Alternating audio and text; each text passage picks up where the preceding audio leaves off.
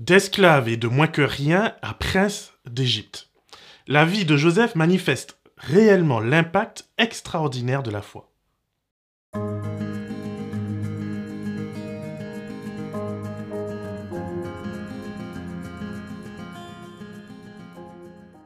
Nous avons beaucoup à apprendre de la vie de Joseph. Ce personnage biblique n'est vraiment pas anodin puisqu'il manifeste une foi patiente envers son Dieu. Au chapitre 41 de la Genèse, Joseph a déjà passé 13 années en Égypte comme esclave. Et sur ces 13 ans, au moins deux, voire plus, ont été passés au fond d'un trou, une prison égyptienne. Je te propose de lire et relire plusieurs fois l'histoire de Joseph afin d'être inspiré par ce jeune homme dans ta vie et dans ta relation avec Dieu. Au vu de ce qui se passe en ce moment, il est plus que jamais nécessaire de trouver une inspiration pour nous aider à tenir bon. L'histoire de Joseph constitue une puissante inspiration, non seulement pour comprendre la vie de Jésus, mais également pour nous aujourd'hui.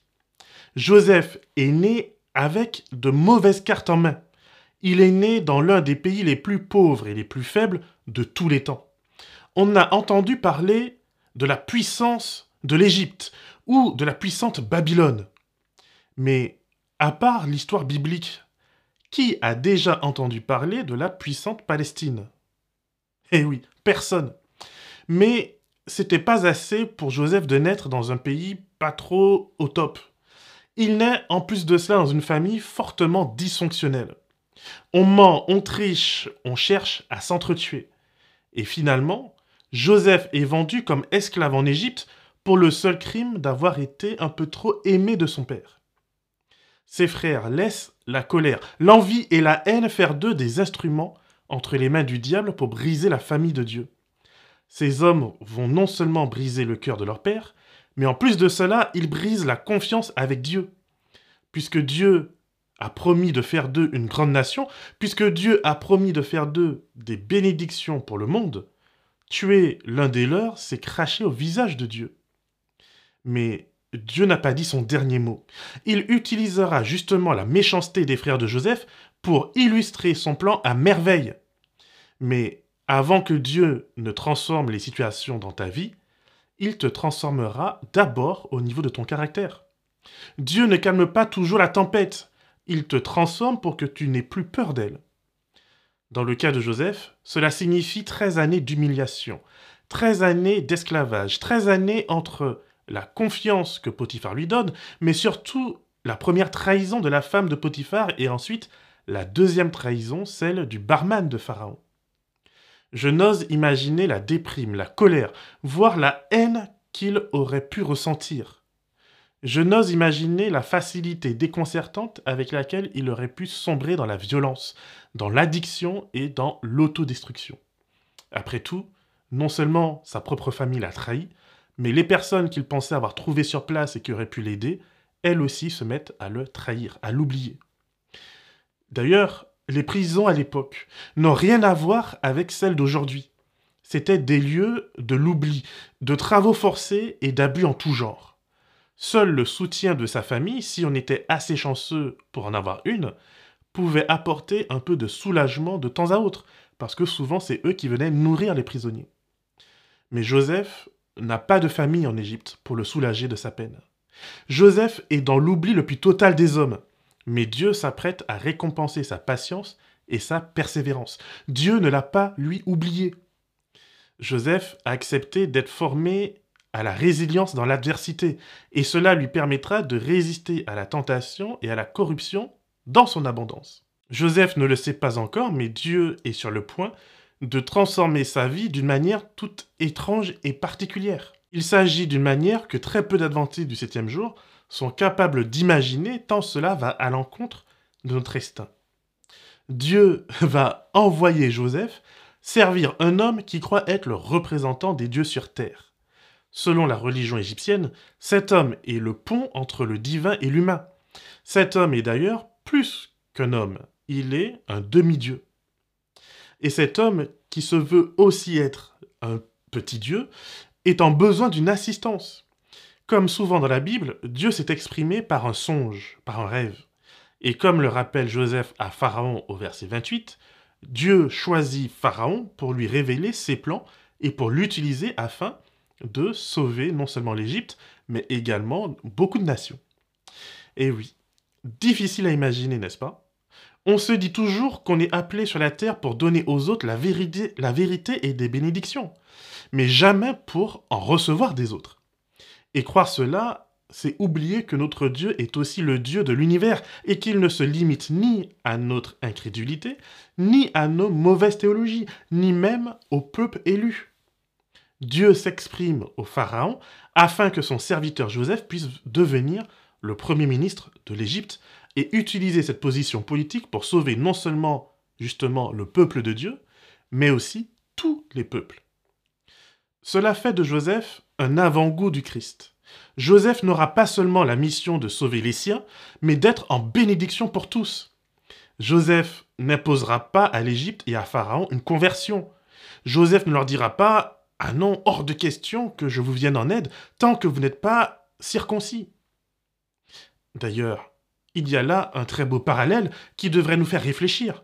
Lorsque les frères de Joseph imposent leur religion, lorsqu'ils exigent la circoncision à toute une ville, c'était pas avec de bonnes intentions. Malheureusement, c'était pour les tuer, les piller, les tromper. Vraiment, ça, ça devrait nous inviter à réfléchir et à avoir beaucoup de sagesse sur nos motivations. Et surtout sur le fruit, sur le résultat de nos actions.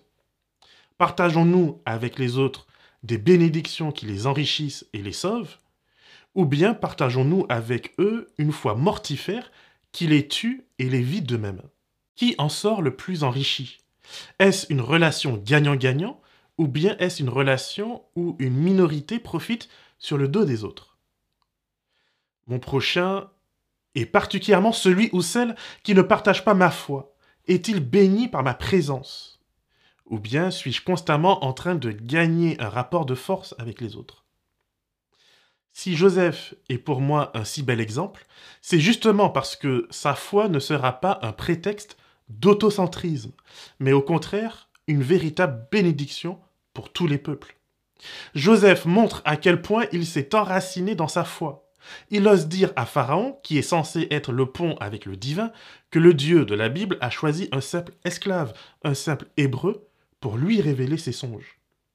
Là où les sages, les magiciens et tous les prêtres de l'Égypte échouent, ce jeune hébreu réussit non par ses mérites, et il est clair à ce sujet, mais uniquement grâce à l'action miraculeuse de Dieu. Alors qu'on tire Joseph à la va-vite de son trou, et qu'on le présente à Pharaon, Joseph reste fidèle à Dieu car sa foi est devenue son identité. Pourtant, cela fait deux ans que le barman du roi lui avait promis de le faire sortir du trou. Deux ans de fausse attente. Deux ans peut-être à se dire que c'est fini, c'est la fin. Il finira ses jours en prison, le corps et l'âme usés. Mais alors qu'il a enfin la chance de se mettre en avant, de sortir de prison une fois pour toutes, Joseph manifeste qu'il a changé. Il n'est plus le jeune ado vantard, arrogant, qui énervait autant ses frères. Joseph ne cherche pas à attirer la gloire sur lui. Il ne cherche pas à dire à Pharaon, mais prends-moi. Il aurait pu faire du chantage en disant que puisque je t'ai donné l'explication Fais-moi ministre et je te dirai quoi faire. non. Joseph se contente d'être une bénédiction. Il donne l'explication des songes en rendant gloire à Dieu. Il donne gratuitement la solution au problème et puis il attend de voir ce que Dieu fera. Hum. Et quelle magnifique surprise et réponse divine. Elle est extraordinaire. Face à la sagesse et au caractère noble de Joseph, Pharaon fait de lui son premier ministre. Pharaon lui donne des habits royaux, une femme égyptienne, fille d'un prêtre du dieu Soleil.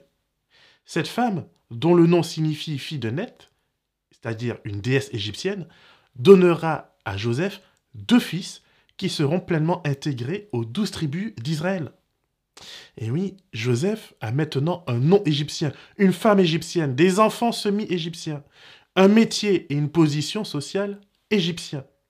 Mais son cœur reste celui d'un enfant de Dieu, et donc quel que soit l'extérieur, c'est le cœur, c'est de l'abondance du cœur que la bouche parle.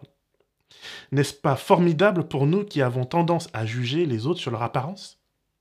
Joseph, malgré tous ces signes extérieurs qui l'assimilent à l'Égypte, restera un enfant de Dieu qui sauvera l'Égypte, les pays environnants et ultimement sa famille, celle qui a été choisie par Dieu pour donner naissance au Messie.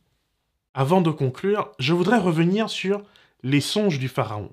En tant que roi de l'Égypte, Pharaon est considéré comme le fils du dieu Horus. Or, la mère d'Horus, la déesse Isis, est parfois décrite dans les textes égyptiens comme une vache. Mais Isis est également considérée comme l'une des déesses de la fécondité. Dieu a donc utilisé des symboles et des images compréhensibles pour Pharaon.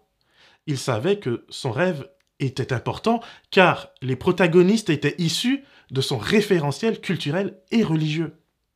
Dieu ne lui a pas envoyé une vision d'Abraham ou une échelle qui monte au ciel comme avec Jacob.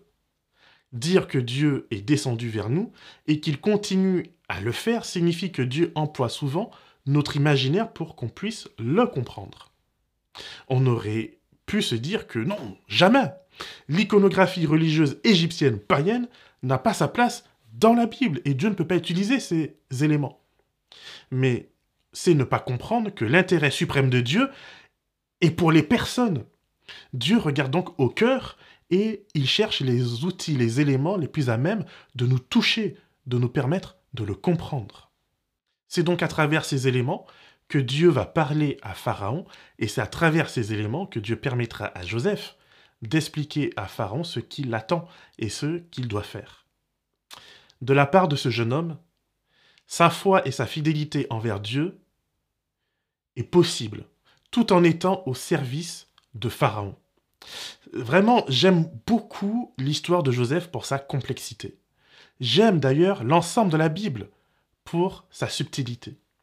Ces histoires pleines de nuances m'invitent à la réflexion, à la prudence, à ne rien prendre pour acquis et surtout à être vigilant et prudent dans ma conception des projets divins. Dans l'histoire de Joseph, Dieu me montre à la fois qu'il reste présent dans mes adversités, dans la méchanceté des personnes qui m'entourent. Toutes ces choses ne limitent pas les projets et les paroles de Dieu pour moi. Ma malchance en termes de naissance et les accidents de parcours de vie ne sont pas des obstacles insurmontables pour Dieu. Mais j'ai besoin de foi et de confiance. Même lorsque mon monde s'écroule sans la foi, je ne peux pas ouvrir mon cœur à Dieu. Sans la foi, je ne peux pas voir ses projets, son amour et sa fidélité envers moi. L'absence de foi me crève les yeux. Je m'enferme dans mon ressenti, dans mes frustrations, dans mes addictions. Je prétends chercher la justice, mais en réalité, je finis simplement par courir après la vengeance. Alors, contre cela, l'antidote, c'est de se rappeler que Dieu est fidèle, même en esclavage, même en Égypte, même dans une situation de vie compliquée, Dieu reste fidèle. La croissance part toujours de la graine, aussi petite soit-elle, aussi laide soit-elle. Tout dépend toujours de la qualité de la graine. Ne reste donc pas focalisé sur les on-dit ou sur tes circonstances. Pose-toi plutôt la question de savoir si ta graine est fermement plantée dans le roc qui est Jésus. Si tu es planté en Christ, alors qu'importe les tempêtes et les circonstances. Dieu n'oublie jamais que tu es son enfant et qu'il a prévu pour toi des plans de paix et non pas de malheur. Alors persévère. Laisse-toi former par Dieu et n'oublie pas. Dieu ne veut pas seulement te faire du bien, il veut faire de toi une source de bénédiction pour l'éternité. Que le Seigneur te garde et te bénisse.